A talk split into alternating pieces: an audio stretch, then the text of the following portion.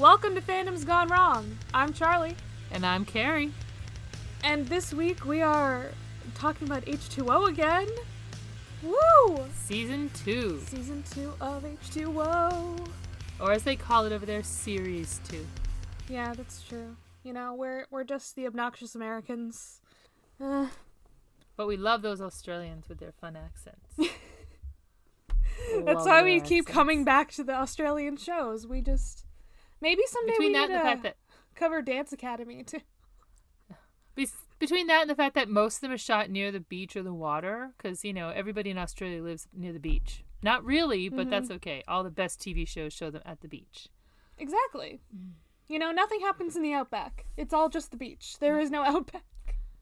There is a show about that, I believe, but we don't watch it. Yeah. Yeah. All right, no. Mother, do you have do you have a synopsis for us, like a little? Yes. What? So first, I want to start off by reminding everybody where we left off. End of season one. They're mermaids. They're mermaids again. They were captured. They were almost used as an experiment, but they saved the day. They're all good. They're mermaids again. Nobody thinks that they're mermaids except for them and, of course, Lewis. And Zane and Ricky have parted ways happily for now. We know this. Lewis is now dating Cleo. They're all happy together. And Emma seemed to have a relationship possibly coming on with a guy who we never see again. So who cares? Byron is gone forever. We never see Byron again. We also never see Miss Chatham again, unfortunately. Or fortunately, depending on how you feel about her. But... So everybody's happy, everything's good. Enter a new student this year. As we come into season 2, the happy couples aren't also happy. And there's a new student in town who's ready to take advantage. Mm-hmm. Do you want to talk about that? Well, are we just going to get full on into the season then? Yes, let's get full on into the season. Well, my first comment about the season has nothing to do with Charlotte. It has to do with we got a new theme song.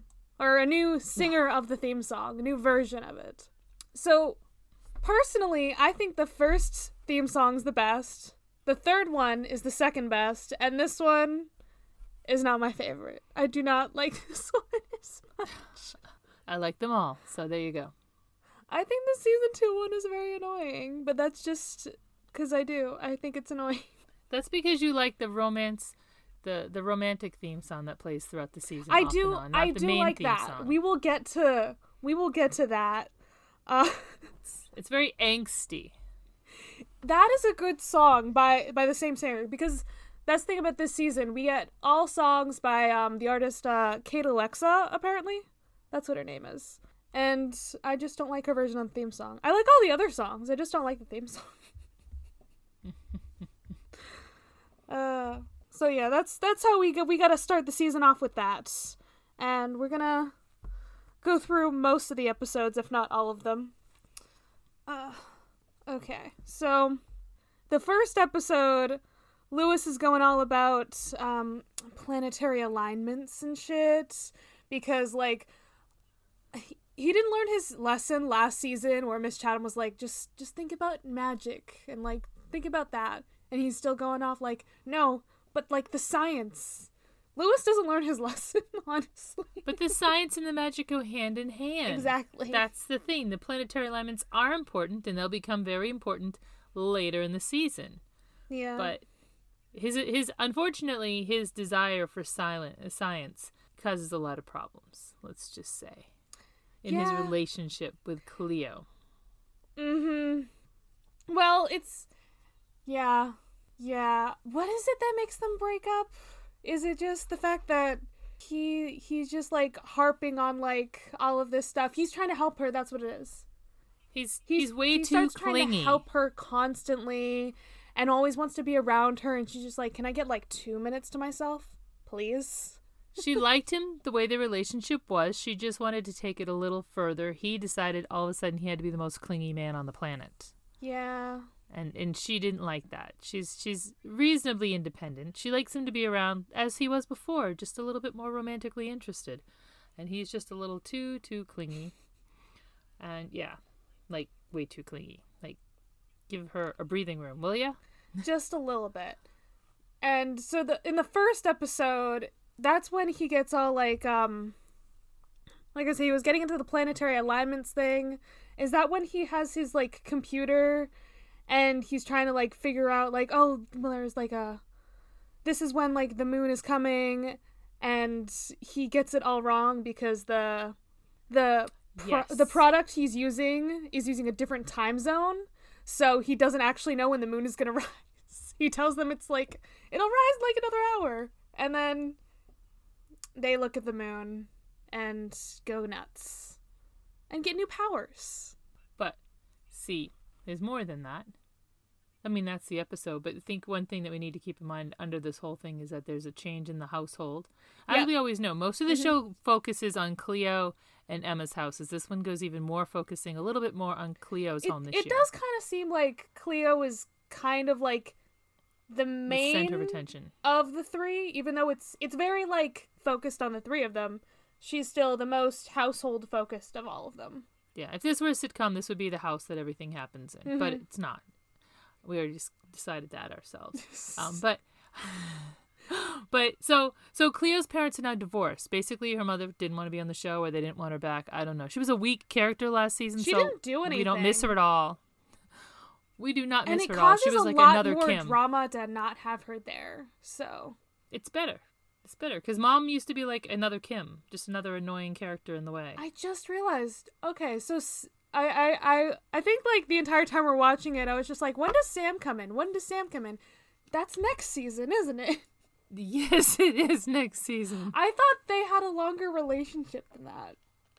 No, they literally start dating and then get married like a few weeks later. Okay. Sorry, spoilers for season 3. Okay, so back to season 2. So the first episode, everything changes. Cleo is having some problems with her relationship with Lewis. Cleo's dad is now divorced. Mom's disappeared off the planet. We never really... Every so often they mention Mom, but they never visit Mom. Nothing ever happens. Like I said, it causes, like, drama within the family. Now, like, it's only Dad. Because Cleo has to step up. Yeah. Cleo has to step up and be more responsible for her sister, which, you know, it is a thing, but yeah. And Kim is still a dick. We still hate Kim. Yeah, Kim... We hate Kim. We will always hate Kim. There's no redeeming value in this character, and she's just there to cause trouble the whole time. Yes. That's it. And then we get, like you said, we get that new character, Charlotte. I mean, at this point in the first episode of the season, she's just... Charlotte? She just exists. She's, like, kind of has a crush on Lewis, but, like, it's not, like, too much in the first episode. Episodes 2 is where she starts pushing on Lewis for a relationship. Like, to get to know Lewis. In the first one, the moonstruck thing happens, and they almost attack Lewis on the island. Oh, no, this... sorry, the second episode is when she moved in. Okay. Yeah. In the first episode, there's he thinks he can figure out how to keep them safe. He miscalculates the thing, like you mentioned, when the moon is going to rise. They end up seeing the moon. And they get the new powers. He tries to help them.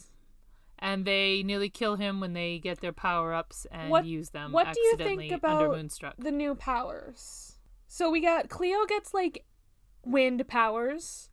Emma gets, like, storm cloud powers. And Ricky gets lightning powers. I think it makes sense. It's a nice evolution of their powers. I think it, you know, it's reasonable. They need that. Mm-hmm. Their powers should evolve over time. Just like any other... You know, magical girl kind of situation. They get a power-up as they evolve and as they grow. And every season's more exciting when there's a power-up, isn't it? I feel like they don't use the storm powers as much in season 3. Not until the end. Yeah. That's part of how they win in the end. But yeah, they don't really use them. They mess up things in the first couple of episodes because of them, and then they get by it. But yeah, that's the whole thing in the second episode. Yeah. So in the second episode, in walks Charlotte. Charlotte is an opposite of Lewis in every way. She's an artist. She's a scientist. The only thing they have in common is they're both nerdy, smart. But she's like, how do you say? She's cultured. Hoity-toity. Yes, she's hoity-toity. She's very cultured. And she always wears shorts and flip-flops. So. And she always overdresses. She always overdresses. We were talking about this where it seems like she's always wearing like sweaters and shit, and like everyone else is wearing tank tops. Yeah, she always seems to be overdressed. I mean, yeah, she wears like beach clothes when she goes to the beach and stuff like that, but a lot of times she seems overdressed. She's from a different culture, a different area than they are from. She's not like them at all. She's completely even though Emma's opposite the in rich every one way of Lewis. In the threesome, Charlotte is like more like she has the rich person persona, unlike Emma. Charlotte's mother would probably get along really well with Emma's family. Yes. Oh, definitely. I think. But Charlotte's mother's also a little more warm than Charlotte is. Yeah. She's a businesswoman, so she's tough, but she's a little bit more warm than Charlotte is. Charlotte walks in with a chip on her shoulder. Yeah. A huge chip on her shoulder. And she decides immediately that she's got a crush on Lewis, even though, again, she's his opposite in almost every way except for intelligence. Also the fact that, like, she first meets Cleo, and then Cleo introduces her to her boyfriend, and Charlotte's like, oh, I like him, but he's got a girlfriend. I don't care. And then they break up in, like, that second episode when they see Charlotte, so... And the second episode is all about them learning how to control the new powers and the crazy shit. And in a way, Charlotte kind of helps them with her, like, artist stuff going on there. Because she tells Lewis something about, like, if you wanna fly like a butterfly, don't flap like a crow, right? It's like a proverb like that. Do you have any idea what I'm talking about? I kind of do. Yeah, no, basically, she suggests to him in a way that he suggests to the girls that if they learn how to control simple things, they can learn how to master their powers. Yeah. Because the whole idea is to calm down and be in control when they try using the new power, so that they can still use their powers the way they did before without overdoing it and causing, you know, hurricanes and tornadoes and all manner of storms and things, and catching their laundry on fire like Ricky does. That's hysterical when she catches her laundry on fire. Yeah, she just kind of sets fire to her jeans, and that sucks. It's awesome. But it sucks. But in the process of all this, Lewis is being so hands-on and just so in her face that basically Cleo says, I need some space. We can't do this anymore. What she really wants is she really just wants him to, like, move away just a little bit, just give her a little space, and it ends up in a breakup. And honestly, so I have this note on here later because I thought of it later, but I just like to compare the love triangle that appears in this season to another show that I like. So in House of Anubis, there's a very similar love triangle that appears. We got, like, the same, like, the main two characters who are, like, best friends. They come together at the end of the first season, and then in the second season they break up because they're like, oh, maybe we're better off as friends, like, this isn't working out, even though they're still pining for each other the whole season. And then this other girl is like, hey, I'm gonna move in on the guy. It's the same dynamic. It's a trope. These shows are formula. What do you expect? But it's still, like, the whole, like, first season, second season, like, exact. That's okay, because the exact thing that always happens is going to happen later on anyway, so. Or they get back together. Yeah, exactly. And then they get back together at the end of the second season. Because, of course. So, on we go to season 3. And season 3... We're not talking about season 3. Or, sorry, episode 3. Sorry. I'm tired. So in episode 3... We get Zane back because... Zane comes back. Because Zane left Ricky... at the end of season 1, and him and Ricky kind of, like, broke up. Parted as friends. Yeah. They parted as friends. It was an amicable parting. He needed to spend some time with his dad, you know? She was still trying to hide the fact that, while he thinks she's no longer a mermaid, she is still a mermaid. I don't think... It's easier to keep that... I think when he left, she didn't know she had her powers back yet, I thought. Oh, she might have found out 5 minutes later. Yeah. I don't know. But yeah, the whole idea is, you know, he needs to go spend some time with his dad, who's not the nicest guy ever, and see if they can build a better relationship. And she's going to do her own thing. I don't know. Is it like summer vacation or something? I don't know. He goes away.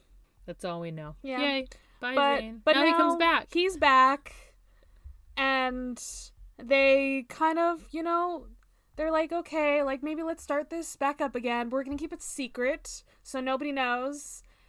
And then he finds out that, or does, is it in this episode that he finds out that she's still a mermaid? He does. Yep. Yeah. So they're playing this cat and mouse game at this point. He's hanging out the dirt bike track. She goes by there a couple times to see him, to talk to him, but not quite getting together. Kind of flirty, but kind of not, you know. It's a cat and mouse game. And at some point in time, somebody pours water on her because, of course. Nate gets her wet, and she asks, you know, Zane to help her out, and he distracts Nate so she can jump in the water. And then he realizes that she's still a mermaid. Oops. And honestly, so this season, Nate is like, or not Nate, Zane is pretty good about, like, Ricky being a mermaid.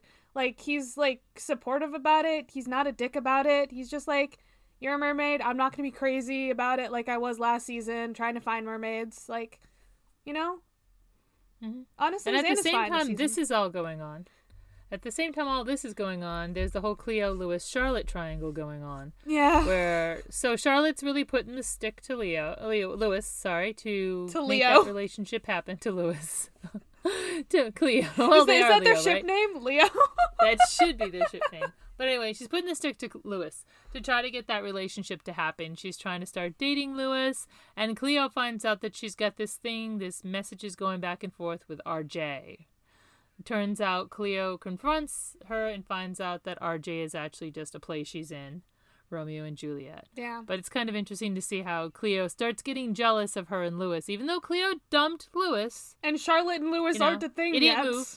It was an idiot move to dump Lewis, let's be clear. That episode was just a lot of secondhand embarrassment from Cleo. Yeah. Yeah. And this is the beginning of when she realizes she should not have dumped Lewis. She should have just said, Lewis, hey, I need some space. Well, she's not going to figure out that they should be back together till the end, of course. No, she's figuring it out now. She's just trying to keep playing it coy. She's not going to, like, do anything about it. No, because she's a weak character. Yeah. She's a very weak character. And as the season progresses, she looks weaker and weaker. Yeah, we're not sure if there was something going on there, but she... By the end of the season, she looks very skinny and very gaunt, and she almost looks sick. Yeah, yeah. So, and then in the next episode, we get like the typical plot where Emma wants to be a rebel, like Ricky, and is this where she throws that stupid party? Yep. And Nate tries to teach Lewis how to do martial arts. Because to distract him so he can date Cleo, because Nate still wants to date Cleo for some reason, and he's such a creep. I guess he doesn't realize that Lewis now has a new girlfriend now, Charlotte. Yeah, but the thing is that, like, Nate keeps trying to tell Lewis, oh, you're not manly, like, because Nate is manly. He may be a black belt in karate, but that's the most manly he gets. I don't understand how he's a black belt in karate. I don't understand. Me neither. I don't either. Ugh. Everybody's got to have a skill, right? That's his one skill. His skill is being a trash human. That is what his skill is. He is a trash human, yes. We do not like Nate. No. Nate and Kim should get married someday and have lots of little criminal babies. Oh, God, no. That's so disgusting. Please, no. And then take Sophie from season 3 with them. No, what's her name from season 1? I hate her too. Who? Oh, Miriam? Miriam. Yeah. There's just so many trash humans. There are. Okay, so here we are. So Emma's parents go away. Ricky stays with her. Emma decides to show how. Yeah, she throws this whole party, and of course, what do you think? It goes exactly the way you think it does, where things get broken, and the parents come home early, and they blame Ricky. And Ricky tries to take the blame for Emma because Emma never does anything wrong. Mm-hmm.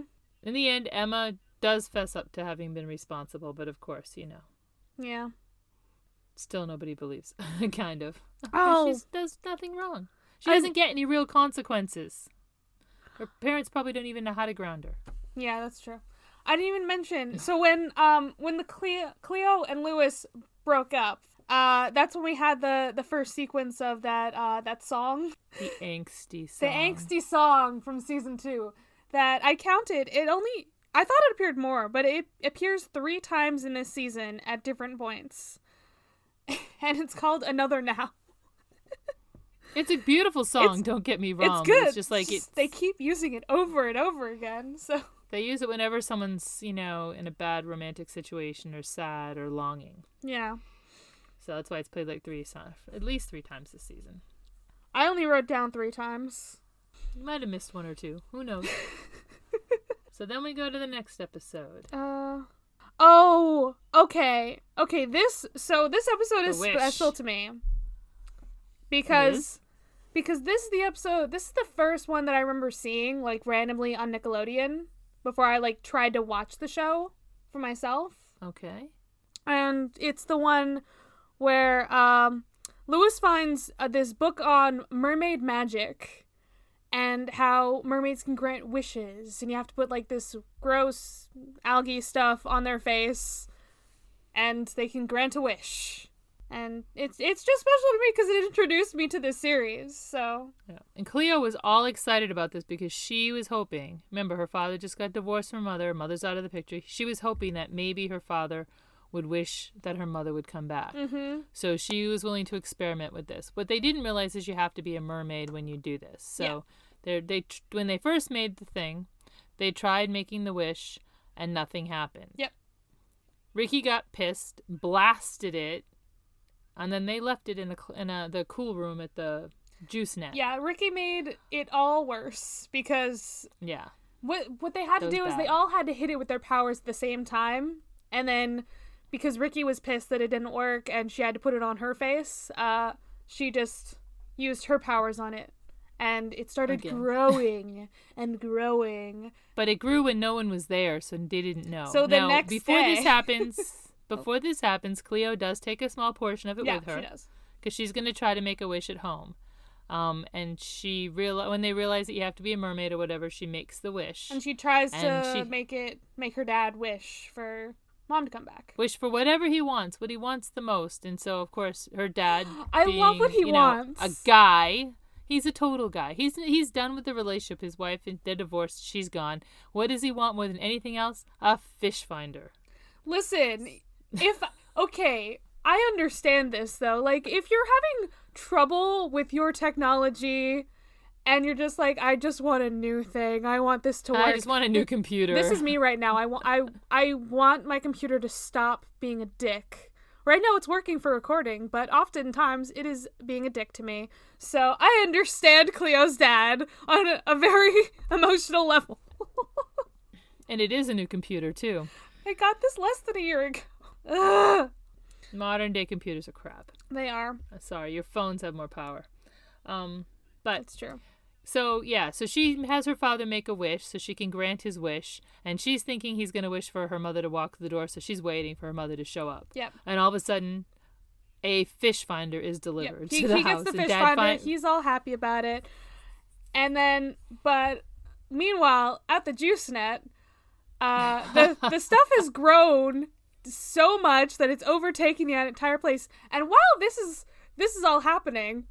The guy who owns the Juice Net Cafe, Wilfred, wants to shoot a TV commercial. Wait a minute. Emma suggested it the day before. Yes, that's true. Not knowing Emma this was all going to happen. So here they are. It's like 7 o'clock or 8 o'clock in the morning, and he's there to shoot his commercial. And Charlotte's also there asking for a juice.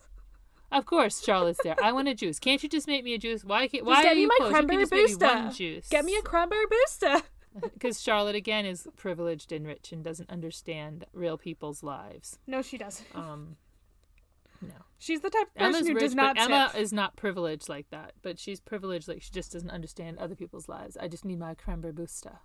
Emma's rich, but she still has a job and she still works. She's down to earth.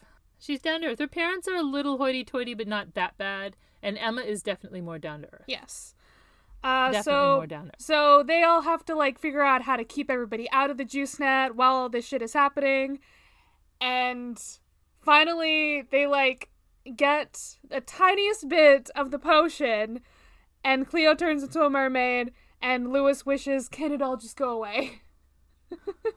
And it does, but good. Before that, it literally had taken over the entire. It ate the mermaid book. Restaurant. I'm upset that it ate the book. But they get the book back, don't they? Do we never see the book again?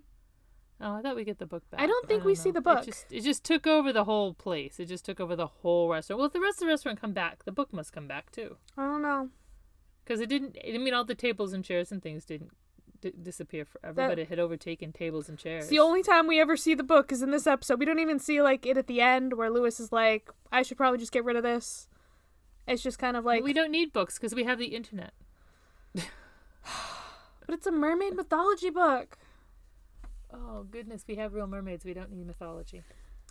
Okay. Oh, the next one we have some drama with Cleo's dad again, because Cleo and Kim think that he's got a girlfriend, but you know what's happening?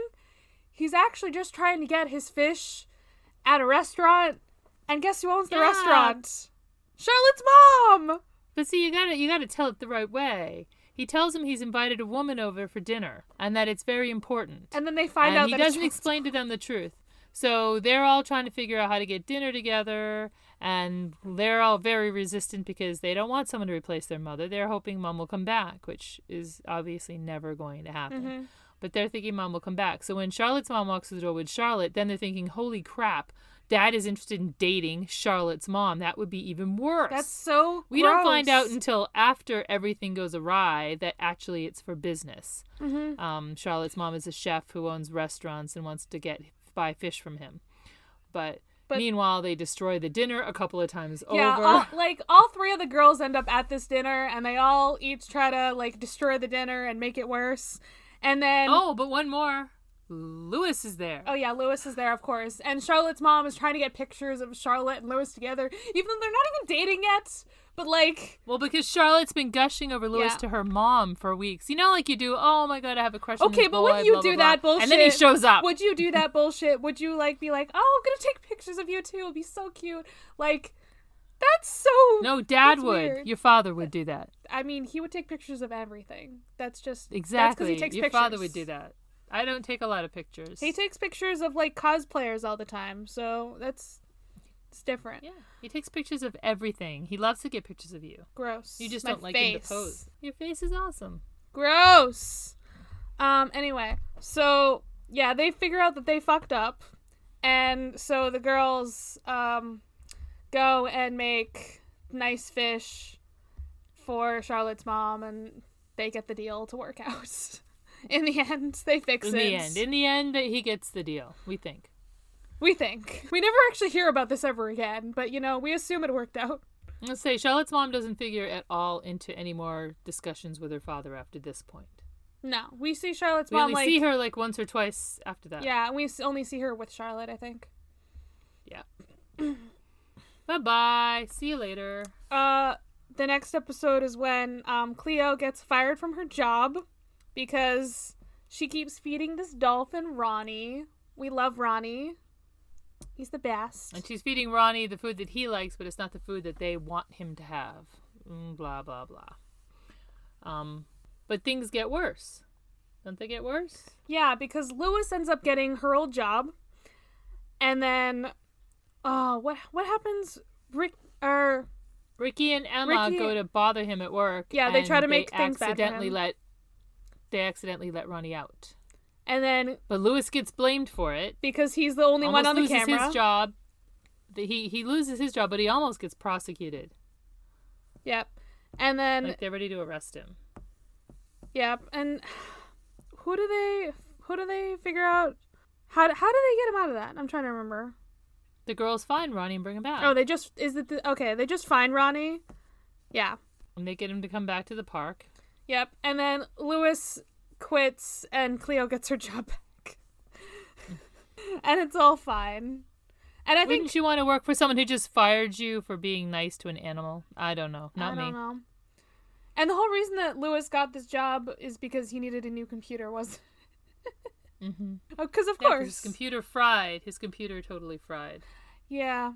And just as we were talking about new computers a minute ago. Don't him and Charlotte have, like, the same model of computer, and they have the same battery, Oh, yes. That's the whole thing. Okay, there's one more thing they have in common. They have the same taste in computers. Yeah. Obviously not too good since it's fried, but still in all, the same taste in computers. Yeah. I forgot to mention and somewhere... Then we get to the fun one. We get to meet... Next we get to meet Ricky's dad. Yes, I know. I was just going to say, somewhere along the lines, we see the lures from last season. From season one, those weird... In a couple of the scenes where Lewis is fishing, we see the stupid lures that he made last season. They pretty much show up throughout the series when he's fishing. I know. So I just love mentioning that they come back. Well, because he thinks they're so awesome. Yeah. Of course, there's nobody on the other end putting fish on his hook for him in this part of the series, so. Oh, well. Yeah. Now we finally meet, for the first time ever, Ricky's dad. The first and one of two times ever. We see where Ricky lives and we see her dad. So it starts off with Zane and, of course, his loser boy toy friend. Boy toy? It's gross. Nate's a boy toy. I don't like that. No. They're riding their motorcycles around town and they drive by this trailer park and they see this bike out front. Yeah, and Nate tries to steal the badge on the motorbike. Hello, I was talking. Okay, I'm trying to speed this up a little bit. It was a cool motorcycle, so Nate steals the logo off the cycle. And just as they're getting ready to take off, out comes this guy yelling at them, screaming at them. They ride away. Yeah. Then you see Zane hanging out with Ricky and trying to walk her home, and Ricky takes him to this really nice condo and pretends that that's her house, but won't let him in. Nope. He's not allowed to go into the condo ever. Because it's not her house. Later on, he goes back to try to see her at that house, and the guy there's like, I don't know who you're talking about, blah, blah, blah. And that's when Zane finds out that she lives in a trailer park. And Dad is not happy to find out that she's dating the guy who stole the logo off. Even though he didn't steal it. He was trying to return it. And then later he fixes Ricky's dad's bike. So so he's welcome in the family now. So here we go. Emma takes her brother to horseback riding lessons, where she meets some guy who is very much like her, and they hate each other instantly. Or do they? His name is Ash. It's attraction. They're attracted to each other, but she doesn't like the fact that he keeps throwing her off her balance, if you will. It's sexual tension, immediately is the problem there. And because she's so busy dealing with the tension between them, she mistakenly poisons his horse by letting him eat poison weeds. Why do they have poison weeds on this horse farm, ranch, whatever? That's my question. What the fuck? Why would you have weeds that you know will kill your horses on the ranch full of horses? Were they planning on getting rid of them? What was happening there? When we decide the horses are no good anymore, we just let them eat these weeds and die instead of having to deal with it. I don't know. I think it's pretty terrible to have these weeds on your horse farm. Nobody should ever have poisonous things in front of animals that could be poisoned by them. Not intentionally. If you know they're weeds, you spray them with something to kill them, or you dig them up and throw them away. You don't keep them around your horses if they're going to kill your horses. But anyway, so after accidentally poisoning them, she does all kinds of research and figures out how to save the horses. Tells Ash what can be done to save the horse. Ash won't listen because, she doesn't know shit about horses as far as he's concerned, and he knows more, and the doctors know more. And then while everybody is not paying attention, she sneaks into the horse barn and does what she's read would help the horse. And the next morning, the horse is fine. And that's how she meets the love of her life. Yeah. Ash is, very cute. He's just adorable. He's also a little bit older. He's a college kid. Yeah. Ooh. I don't know. Is that appropriate, Mother? Probably not. During this episode, he also goes to the house and has dinner with them because, Mom invites him for dinner. And Mom likes him, too. Mom thinks he's a nice guy. So everybody's happy with her being with Ash. She's not ready to admit that she likes him, though. Not yet. No, we won't get to that yet. But it gets better. So we have some more shenanigans with Cleo and Charlotte in the next episode where, Cleo is not doing well on her exams and Charlotte has to be her tutor because, of course...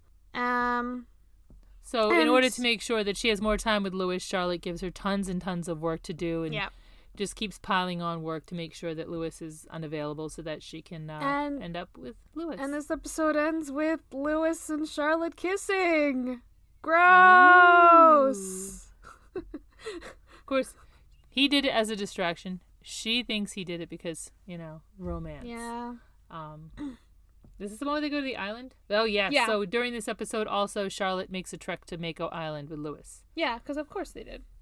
Because she saw some drawings. Was it drawings that her grandmother had made or something? Oh, was that it? From the drawings? Was this foreshadowing for things to come? I think this is the beginning of the foreshadowing stuff. Oh. I thought there was something to do with the drawings. So I knew she wants to do some drawings there. Like, yeah. So she wants to take a look at the island. So he takes her. Okay. So then we get Zane and Ricky back again. And I think this is the second and last time we see Ricky's dad. Yeah. Because, of course, they're having, like, trouble with money and things. And Zane is like, oh, there's this lost statue in the middle of the ocean. You should help us find it with your mermaid powers and shit. And Ricky's like, yeah, we're gonna find that. And secretly she's like, I'm gonna use this and I'm gonna help my dad so we don't have to move away. Yeah, but she needs help, so she lies to her friends. She lies to her friends about it, and when they realize that she's lied, they take off. But she thinks that they think that she lied because Zane made her, when really, no. She did it all because she wanted the money. Yeah. In the middle of doing all this, after the girls have left, she's still searching by herself, section by section of the ocean around Mako Island, when they find the treasure, mm-hmm. the missing artifact. They try to hoist it up to the boat. Cable breaks, smacks her in the head, and she goes down. Now, she's a mermaid. She should be fine underwater, but, you know, she's unconscious now. Zane freaks out, dives in to grab her, starts calling everybody to get rescue for her. Technically, they always say that they, like, hold their breath underwater. They never say that they breathe underwater. But they, you know, they hold their breath underwater, and yet in a later episode, someone's underwater, like, all night. Like, for hours, they're underwater, and they seem fine. So, I don't know. Anyway, while this is all going on, they had tried a couple times to reach Louis for some help, and Louis was not answering, and we find out this is the first time that Charlotte has made sure that Louis's phone is unavailable. Charlotte is, like, the classic abusive, like, partner. She wants to make sure that Louis can't be with anybody else but her, like, cutting him off from his friends. And while at the same time showboating the fact that they're together in front of them every chance she gets. Mm-hmm, mm-hmm. But she, like... she's got an obsession with, like, showing off to Cleo that she's with. Yeah, because you specifically have, that she's with Louis. You have thoughts about that. I do have some crazy thoughts about that. Stalkerish type things going on in there. I mean, is it just stalkerish, anyway, or is it... No, I'm thinking it might be an obsession thing instead of a romantic thing. But whatever. I mean, anyway. Oh. We'll talk about that later. Anyway, so we find out later that she keeps turning off the phone. He gets pissed, and he leaves with them to go help. Yeah, and he ends up being the reason that they can save Ricky, because he's got, like, smelling salts, and he knows how to help her wake up. He knows first aid. Yeah. Of course, he's awesome. He knows first aid. He's a smart boy. And everybody else is freaking out, and he's like, nope, I got this. This is what we got to do. He's calm under pressure, which, you know, he's smart. He's nerdy. Makes sense, I guess, but yeah. Yeah. In the end, they didn't get the artifact initially, so Ricky's kind of disappointed. Everybody's coming over for a barbecue. It's probably the last barbecue. And Louis and Zane got the statue themselves, and they give Ricky the money so that they're all set. So that they don't have to move. It's all good. Yay. And that's the last time we hear anything about Ricky's financial trouble or her father. Yeah. Bye-bye, Daddy. That's the thing we keep... coming back to is the fact that Ricky's the one who should have a job out of the three of them, especially. And she's the only one that doesn't ever work. I have questions. Emma's the rich one, and she's the one who works the most. We think Louis is from a rich family, too, so... Yeah. We think Louis's family must be mildly rich, too, because he's got a lot of brothers, and yet he never works either, so... He works that one time, and then never again. He tries to get a job working once at the Juice Net, too, but that doesn't work out either. Yeah. That was last season. So yeah, for the most part, he doesn't ever really seem to need money, but he always has. He's got a boat. He's got fishing gear. That stuff's not cheap. I don't know. This boy, I have questions. Lots we never see his parents. We only see like a brother one time, and one of his many brothers. Because how many brothers did you say he had? I don't know.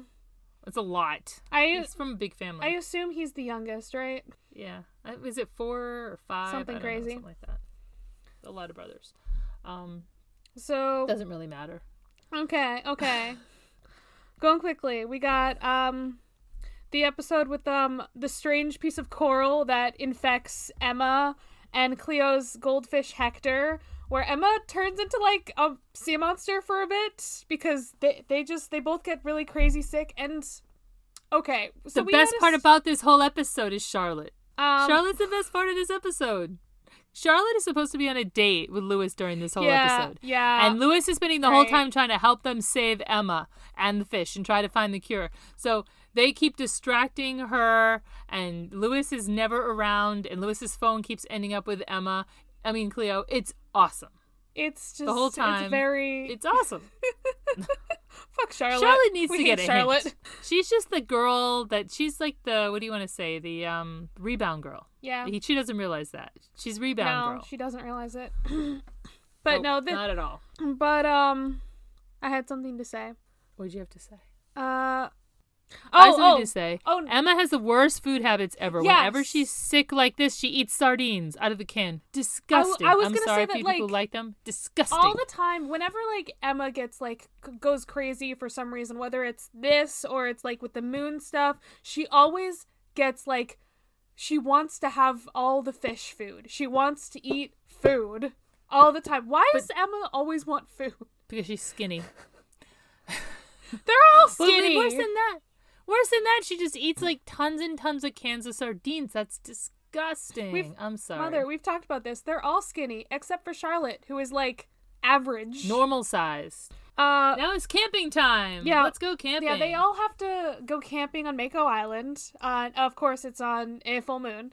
Because of course it is. It's always on a full moon. And somehow it's supposed to be just Cleo's family. But then she asked the girls to come. And then Louis invites himself. And then Charlotte invites herself. It's just, I don't understand how all these people go on. And then everybody's running around the island the entire night. And Cleo's dad is just fast asleep. It's just... Cleo's dad is the biggest pushover.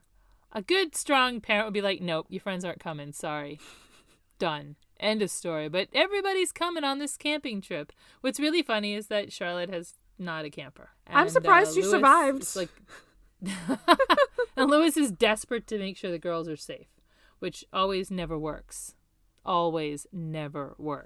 Yeah, of course they fall under the moon spell because they always do. But this one is fairly tame because all they do is they keep Charlotte from turning into a mermaid. They basically just lurk in the woods the whole night. They lurk. Charlotte finds the moon pool. She nearly becomes a mermaid. And okay, I have a problem with the end of the episode. It is foreshadowing. I have a problem with the end of the episode where they're what if she's a mermaid? And so randomly in the juice net, in the middle of the day when everybody's there, Louis just pours water on her. Just okay guys, if you thought she was a mermaid, don't do that. Don't. Exactly, because that would be stupid. Is the whole reason thing. The whole premise of the series is they're trying to make sure nobody finds out that they're mermaids. That's one of the main premises of the series. So why would they do that? So let's out a mermaid halfway through the whole series. That is just the dumbest bullshit. Yep. Of course she's not a mermaid. No, she's not. Yay. Not yet. Oh, the next episode is when Ash starts working at the juice net, and I think we no longer see Wilfred. Wilfred's gone. Bye-bye. He owned the juice bar. Ash basically owns it now. That's it. He's a student intern. He's supposed to be a supervisor, but I think he's actually the manager. What's really sad though is the way Emma finds out. Yeah, because she thought she was gonna get a promotion, right? And then Ash is the one who gets it. And Ash makes all these crazy changes to the juice net, and they're just not agreeing because she doesn't like change. And their personalities just clash. And by the end of it, it all turns out okay because turns out he didn't tell everybody about some changes. And so one of the other workers was still putting the food in the wrong places, even though he changed how the freezer works. So they made all the milk spoil or something. So he blames Emma and fires Emma for it because Emma was the one who said she didn't like any of the changes and they should not do the things that he changed. But it was actually somebody else's fault entirely. So accidental because he didn't tell everybody about all the changes. Yeah. And then by the end of it, he asked her out on a date. Woohoo! Beginning of a romance. And then during this whole time, of course, there's lots of Charlotte shenanigans with Charlotte's trying desperately why are we gotta talk about Charlotte? Cleo feel like crap about her relationship with Louis. Fuck because, Charlotte. You know, that's my thoughts. But we gotta keep reminding people that she just keeps playing. Yeah, she still exists. She still sucks. Season. Every single episode, hard. She has a plot going on where she sucks and she's terrible. That's it. The next episode is a Nate episode. Yeah. This is where Nate finds, Zane and Louis find, ambergris, which... So Zane buys it off the internet. Yeah.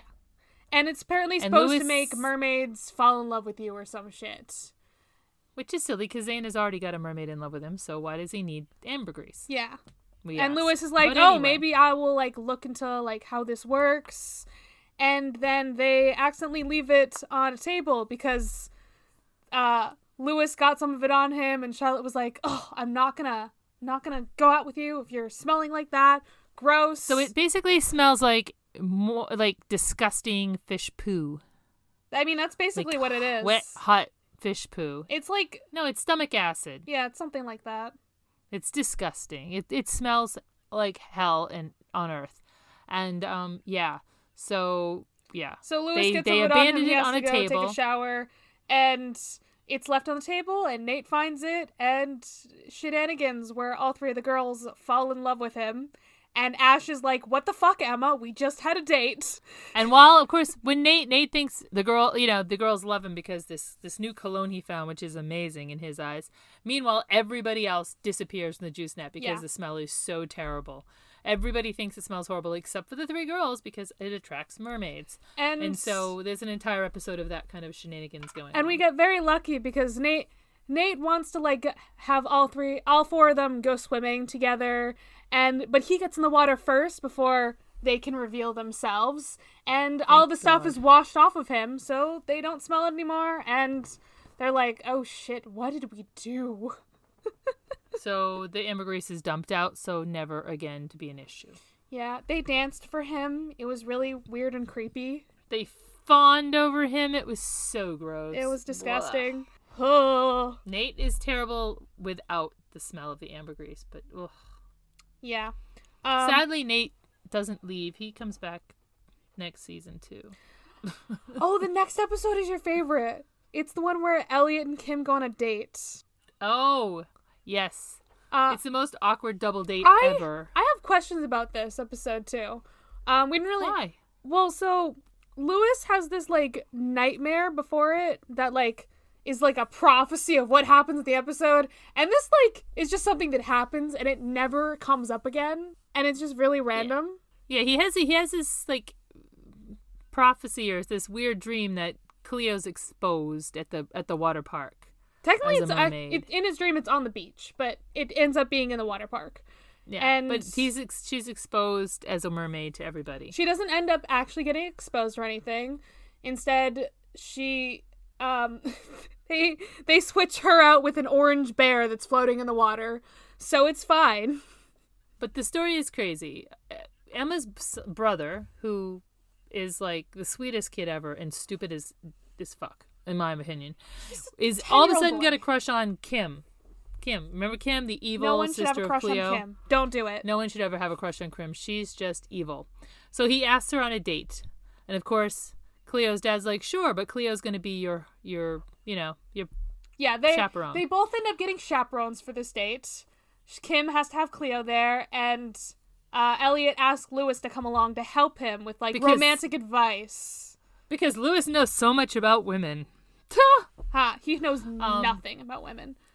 So of course it ends up being a double day with Louis and Cleo and Kim. Yeah, and it's a fun time for everybody because Elliot goes, broke. And by the end of it, I'm so proud of him. He's like, I can't afford a girlfriend. You're dumped. I know he dumps Kim. It's the best ever. But Kim is, spoiled. And he throws the soggy bear at her. Yeah, she wants him to buy this bear. He gets her the bear. After carrying it around the park for, 10 minutes, she's like, I'm sick of this bear, and throws it in the water. And that's thank God, what saves her sister. when her sister gets wet and has to jump in the water, that's what saves Cleo from being caught. The bear, and of course Lewis, because Lewis is always there to help. But yes, well, the next episode is, I don't know if I like it or not. It's just an episode where of course the girls all become like moonstruck, and they're trying to, oh, this is when they're like drunk. Yeah, they're drunk. I like them when they're drunk, but also like the whole plot is that they're trying to convince Emma to tell Ash that she's a mermaid, and she's like, no, I don't want to. And yeah, Ash is getting to the point where he's just like, I know there's a secret. You need to tell me what's going on. It just becomes a lot of shenanigans. He tries to have a romantic dinner with her when they're all like huddled in the house trying to keep away from the moon. And they all become moon drunk, and Lewis saves the day. They're hysterical when they're moon drunk. Ricky has this like childlike look on her face the whole time. She looks so cute. I love Ricky's like moonstruck look where she's like, ha, ha. She's got that face. She's literally looking like she's acting like a 10-year-old or a 12-year-old, just like a little girl. It's so cute. It's awesome. Yeah, and then so they trick Emma into falling into a tub full of water, and then they make her look at the moon. But Lewis saves the day, and they're calling out. We're all good.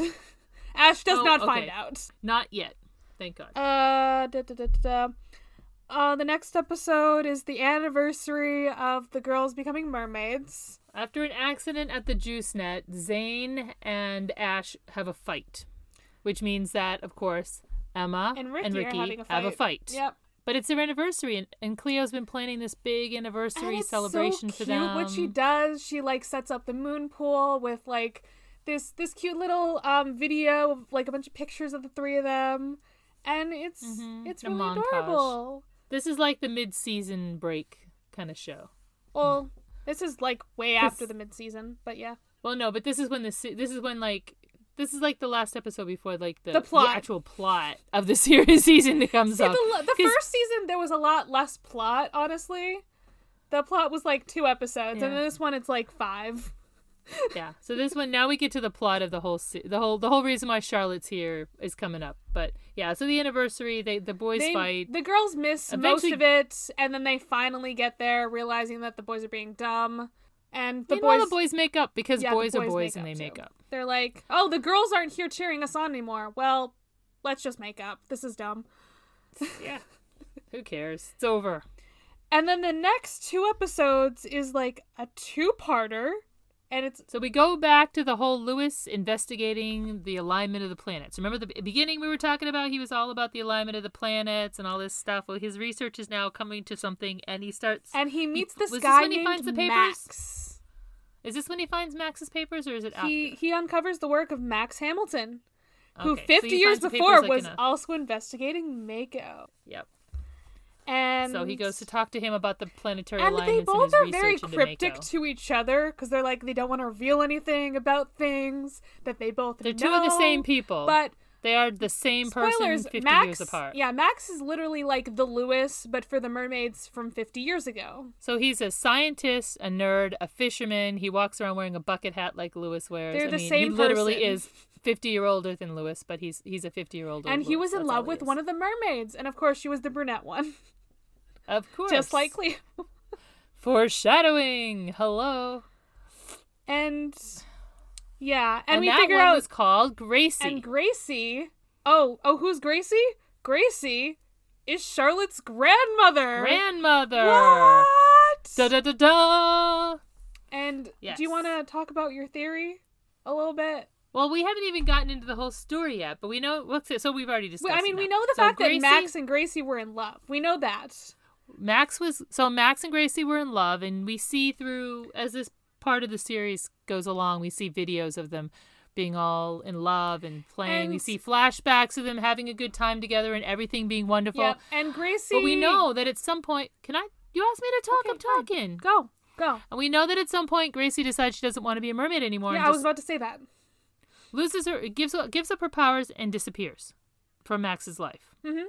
So my theory is, it's like the 50s that all this happened. Back then, a young teenage girl who might get, I don't know, pregnant out of wedlock might have to disappear for a little while. Mm-hmm. It just seems interesting that, here we are 50 years later.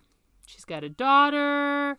She's got a granddaughter. There's no mention of a husband. Nope. There's no mention of Charlotte's grandfather ever. Nope. Just we never even see Charlotte having a dad, but that's irrelevant.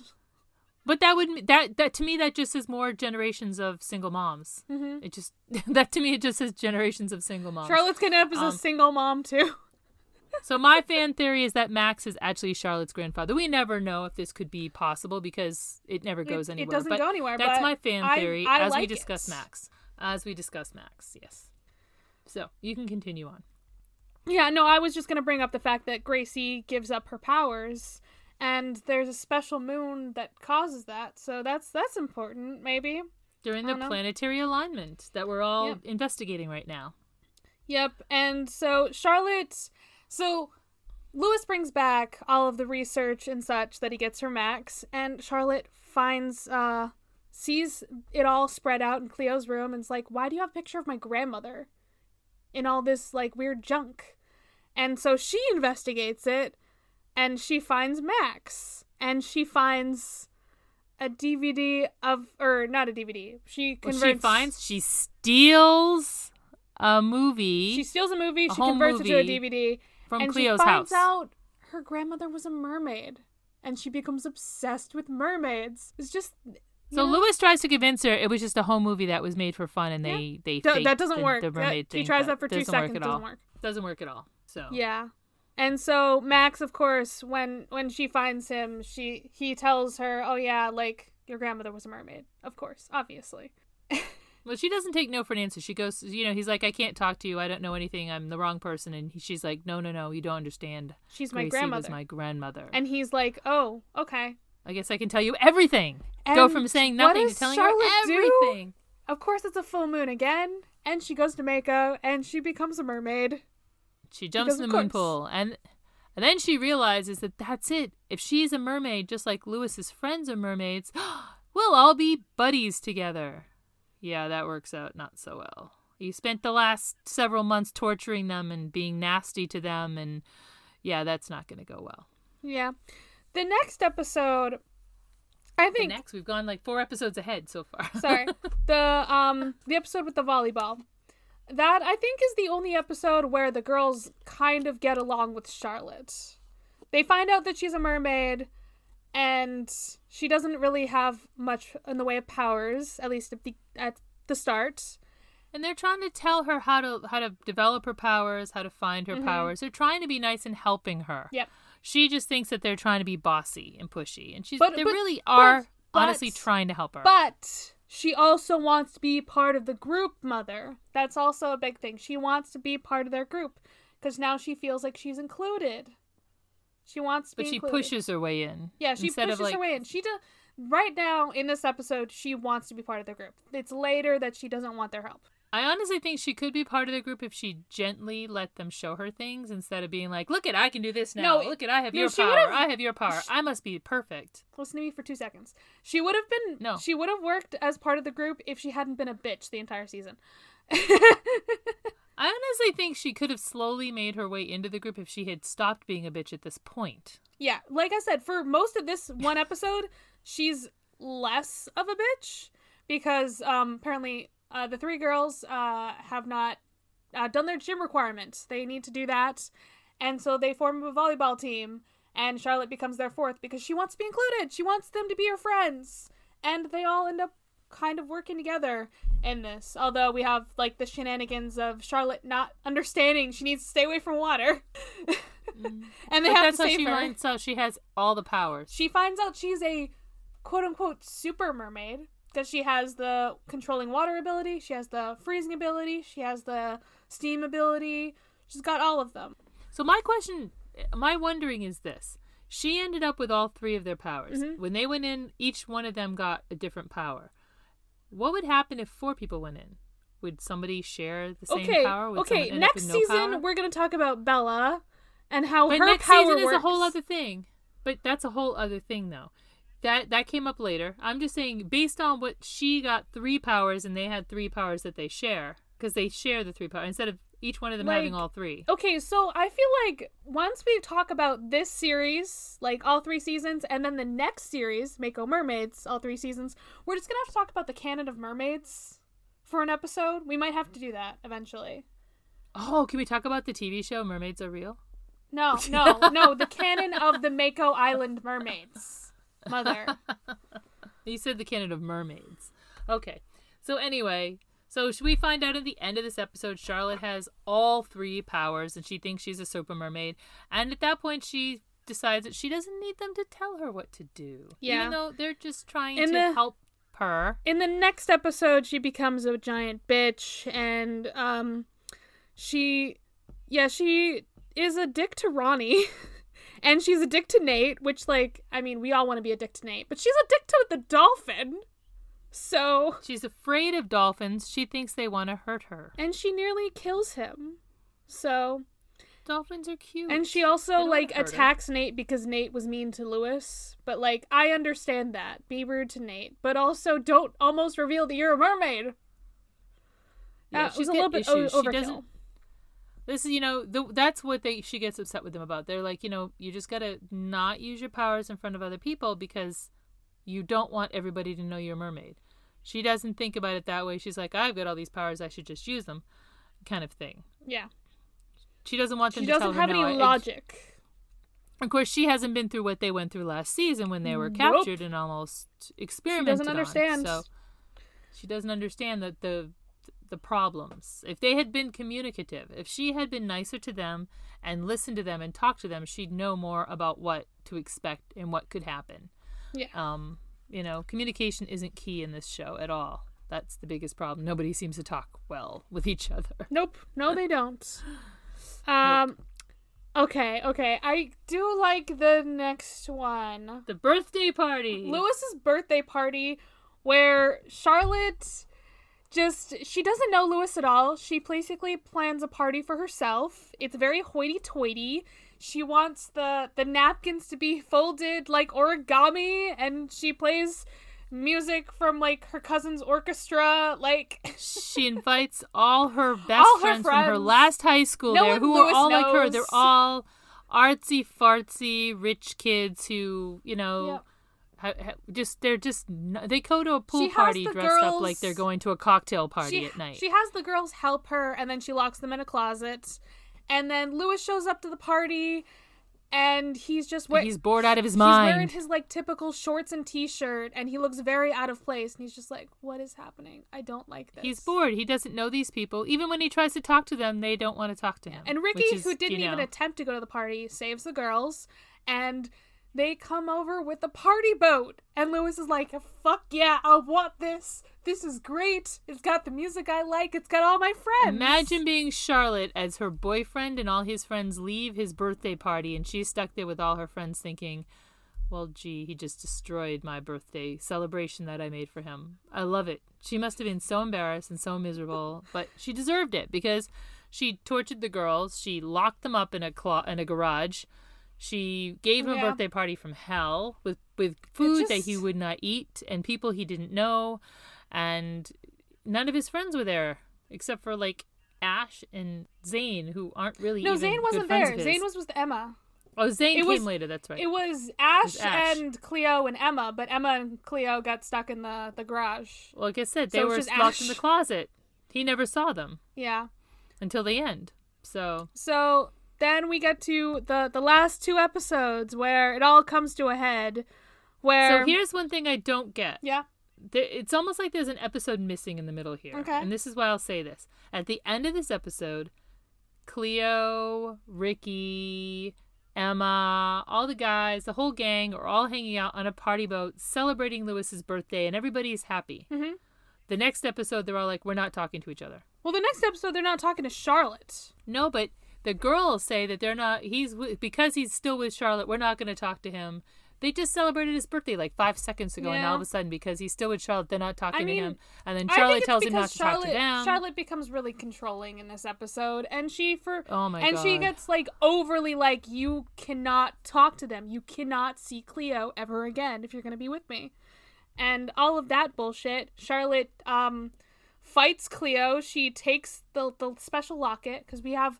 The girls have their special three lockets that belong to the mermaids from 50 years ago, and Cleo's is Gracie's locket. Of course. So she takes it because it belonged to her grandmother. She lies and tells Lewis that she gave it to her So, of course, Lewis fixes the broken clasp. It broke when she pulled it off, and fixes the clasp, and she makes sure that Cleo sees him putting it back around her neck. Yep, and Cleo gets very upset, and she runs away. She swims, and she's being hunted by sharks. And your favorite song is played, because it's all very angsty. I mean, was it played in this moment? No, it wasn't. No, but it was played in the moment before this. Before she runs away with the sharks, she's at her house. Okay, maybe it was played then. Yeah, because this episode, she goes back to her house, and she's all sad, and she's miserable, and then she's out at the on the beach before she runs into the water, and she's all sad and miserable. So Lewis ends up coming in time to save Cleo from the sharks, and he's chosen Cleo over Charlotte. And so Charlotte is going to come back with a vengeance, because now Cleo and Lewis are back together. Oh, no. And Charlotte's pissed. And the next full moon coming up is an important one.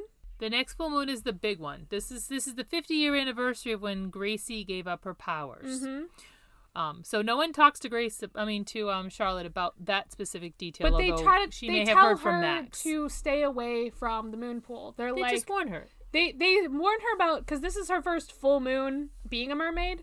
They're like, you got to be wary of that. You got to stay away from the moon pool, because this one is special. It's not going to be good for you. They don't tell her why, but they're still trying to help her. Like, they're still good people. They're trying to be nice. They're trying to be nice. They don't want to be her friend anymore, but they're trying to be nice to warn her so that she doesn't go through any of the crazy shit that they went through. And of course, she attacks them. She attacks them. They're hiding out in Emma's house, of course. Ash is also there, because he's like, okay, I keep seeing crazy shit. Like, Charlotte attacked you guys the other day, and you fell from midair? I don't know how that happened, but, So Charlotte attacks the house and makes everything that could have water go bananas in the house. And no one explains any of this shit to Ash till later. Sink, water tentacles. The faucet's going crazy. The water tentacles until next season, mother. Yes. But a water tentacle. She makes a big thing of water comes out of the sink like a big tentacle, but and then it smashes all over the place. Yeah. It's not the water tentacle. Remember, Ash gets soaked with it. Yeah. So no one explains this shit to Ash. They all go to Mako Island, and they have a little bit of a battle with her. I'm wondering why the heck they, like... So she's attacking them with, like, a bunch of water snakes, and I'm just like, y'all, why are you, like, cowering in fear about this? But they use their weather powers and, like, go to town. It was just a weird battle where I'm just like, if this had been better CGI'd, it could have looked better. It's just awkward. Yeah. In the end, though, they used their storm powers to send her into the water just in time to lose her powers. And no more mermaid. Bye-bye. And I like how they did that scene where they didn't even have to put her in the mermaid tail, because they keep flashing between her with her legs and then just a random tail not attached to her.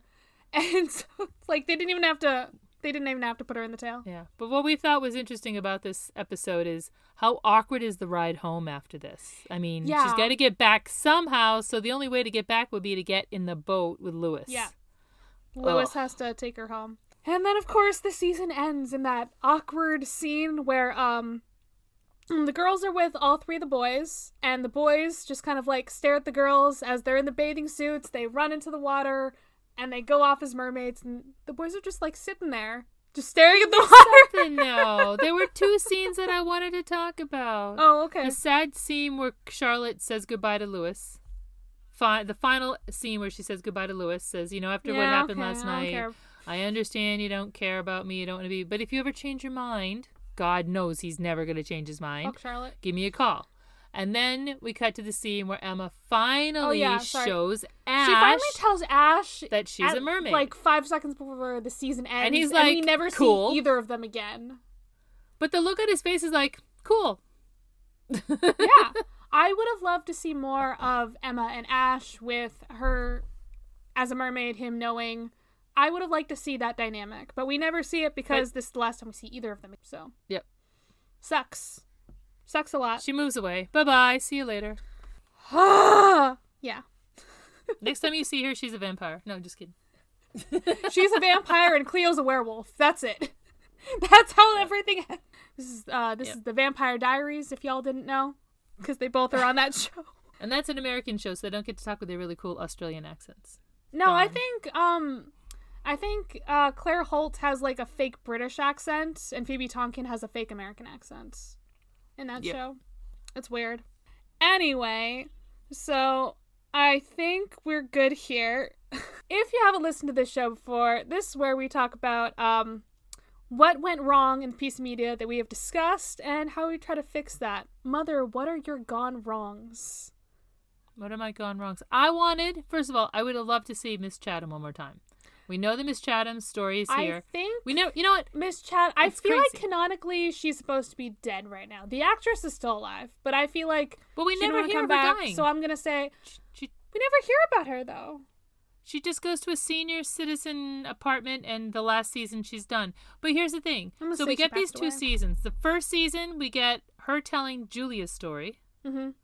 This season, we got Max telling Gracie's story. No one ever really tells Miss Chatham's story. Was she just like the random extra throughout her own? So she's the Emma story. She's the Emma. She's the random extra in her own story. She's the Emma. Gracie is the Cleo. Julia is the Ricky.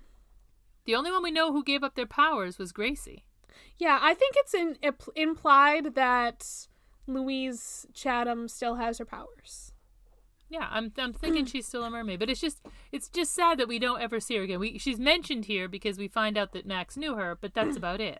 Yeah. That's it. We never ever get her story. I would have liked to know if she had a story. We never see her wet. So that's true. But also, that's not in this season, so that's not a gone wrong. No. I know this is gone wrong because we didn't bring her back. I know you mentioned the fact that mermaids need dishwashers or paper plates. Nobody on the show has a dishwasher. What's going on with that? Because they keep making Cleo try to wash dishes by hand, and it's just like... And then they wouldn't let her have the gloves. Why wouldn't they let her have gloves? It's because her dad was pissed. I don't get it. And I understand he was pissed. I know he's being an ass. But like, even if Cleo was like very distraught in that scene, I would have been distraught just by the fact that like how her dad was acting. I would have cried and ran out, but it was not great. She wasn't doing well. What else went wrong? I mean, what went wrong? It would have made a really boring season, but Cleo should have never dumped Louis. Like I said, the fact that we never see Ash knowing Emma's secret for more than 5 seconds, that is wrong. Come on. I think Ash is cute. We didn't get enough of him, and I don't think we get enough of Ricky's life. No, we never. Don't. Ricky is like the Miss Chatham in this series because she doesn't get a good background story. Ricky never gets a good background though. No. She's got a current story, but she never has a background story. She doesn't have much of a family life. We see her dad twice. We never see the inside of her house. We only see the backyard and the driveway. Yeah. You know what I mean? We never see her life. We just see what happens outside of her life. Yeah. And I think that would be good. That's definitely a gone wrong for the series. The gone wrong is that we lose Emma. This is it. Emma's gone. No more Emma. Nate's existence. Nate should not exist. Fuck Nate. He's like a secondary antagonist throughout the entire series. He's just a douche. You don't need him, but he's there. He is just a douche. Add some color of some sort. Not a color I want to see. He's a dick. We hate him. He's an asshole, but he's there. Helps us remember that Zane is not always a nice guy. Yeah, that's true. But Zane wasn't actually that bad this entire season. Next season, he gets very questionable. Yeah. This was actually an okay Zane season. Charlotte, the whole like how mermaid powers work, I don't know how it works. We're gonna, like I said, we might need to do another episode just on mermaid powers. It doesn't make sense how she ends up with 3 powers. It would make sense if she ended up with, I don't know, a 4th different power, and we'll discuss why next season. It implies the fact that if just one person goes, they would get all the powers. But the fact that all 3 of them went... It assumes that there's only 3 powers. Yeah. I think and it's we weird know, that the other girls don't develop the other powers. We know from Mako Mermaids that there are a lot more powers than mermaids can have. So... Well, maybe you have to learn them because they're made mermaids. That's they're not true. Born maybe... mermaids, so they have to learn those other powers. Yeah, what we need is Jonathan M. Schiff. If you're listening... You should have crossed over the series more. Please make another series and explain mermaids. Just explain more of how that works, please. I would love it if when they did the crossover, it wasn't the last episode of the next series. The series about Mako Mermaids, they cross over the born mermaids with the maid mermaids. I would have liked it if somewhere in the middle between these two, they had been in the same place at the same time, because yeah, when we get to that series eventually, it's obvious that they had to be in the same place at the same time. Yeah, they were. I mean, at least it's nice that like them. There's like a time skip and everything, and then we see like Ricky being older. We'll get to that like in years to come. Well, there has to be a time skip because Ricky technically is older. That series happened like right after. Yeah, well, I'm just saying we didn't know until that moment that they weren't happening at the same time. But there would still be real mermaids there at the same time, technically. Or maybe they weren't. Maybe they moved back to Mako. We don't know, Mother. We'll talk about that when we get to Mako Mermaids. But it's a gone wrong. It's not a gone wrong for right now. It's not. It's gone wrong for later. Basically, this series, the first two seasons of this series are all about making comparisons to mermaids that were here in the past. But mermaids that were made, not mermaids that were born. That were made in comparison to them. And the next series, we find out other stuff. The next season, we find out other stuff about mermaids that we didn't know. Yeah, next season, there's also some, like, more mermaid lore that's also very I question it a lot, too. I love Bella, but also, I have questions. Did you want to mention your whole Charlotte thing before we, like, wrap up? So my first thought when I was thinking about the way Charlotte acts towards Cleo, I kept thinking, well, maybe it's like a backwards way of her actually having a crush on Cleo. But now I'm thinking maybe it's not that she's got a crush on Cleo, but that she's obsessed with Cleo throughout this entire series, this whole season. She's obsessed with her to the point where she wants to be her. Tell me if I'm wrong. She immediately takes a liking to a boy that she knows is Cleo's boyfriend. When they break up, she starts insinuating herself into his life, and she starts lying, pretending that she has things in common with him to make that relationship happen. Then she tries to show off that she's with him and taunt Cleo mercilessly over it. Then, when she finds out that Cleo is a mermaid, she decides to try to become a mermaid too, so she can be just like Cleo, be part of Cleo's group, and thereby insinuating her more into Cleo's life. To me, it seems like, while she may have a crush on Louis, it's more of an obsession on Cleo. I don't know. Kind of like Single White Female. Watch the movie. Okay. She kind of like insinuates herself into life to the point where she's trying to take over her life and become her. That's what it seems like to me. I don't know. If there's anybody out there who disagrees with me or who thinks I could be on the right track, let me know. I just think it's like a secondary, weird, twisted thing that could be going on here. Yeah, I did. So because we were talking about this and your first part of it was just that maybe Charlotte has a crush on Cleo, I outsourced this question to my friend and our previous guest, Mina, who I talked to this about.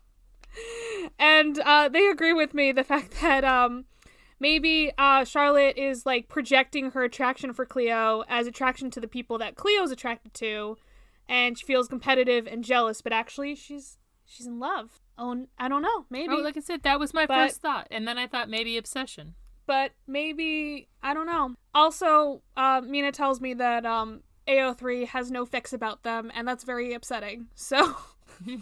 So the fan club doesn't have any interest? So the fans do not have any interest in Charlotte and Cleo being a thing. I don't know. That's sad. Maybe they just don't analyze it or see it the same way we do. Like I said, I don't know if it's a romantic thing. I'm thinking it's more of an obsession, want to be you kind of thing at this point. And it makes sense. I mean, again, follow the trail. Wanting to be date her boyfriend, wanting to hang out with her friends, and then wanting to be just like her. Mm-hmm. And then better than her, even. Being her, but only a better version of her by saying, I'm a super mermaid, I can do it all. You know what I mean? Potentially. Tell us what you think. Write some comments. Email us. Whatever you'd like to do. We would love to hear from people. Should I tell people where they can find us then? Okay. Sure. So you guys can follow the podcast. We're at Fandoms Gone Wrong Pod on Instagram and Facebook. We're at Fandom Gone Wrong on Twitter.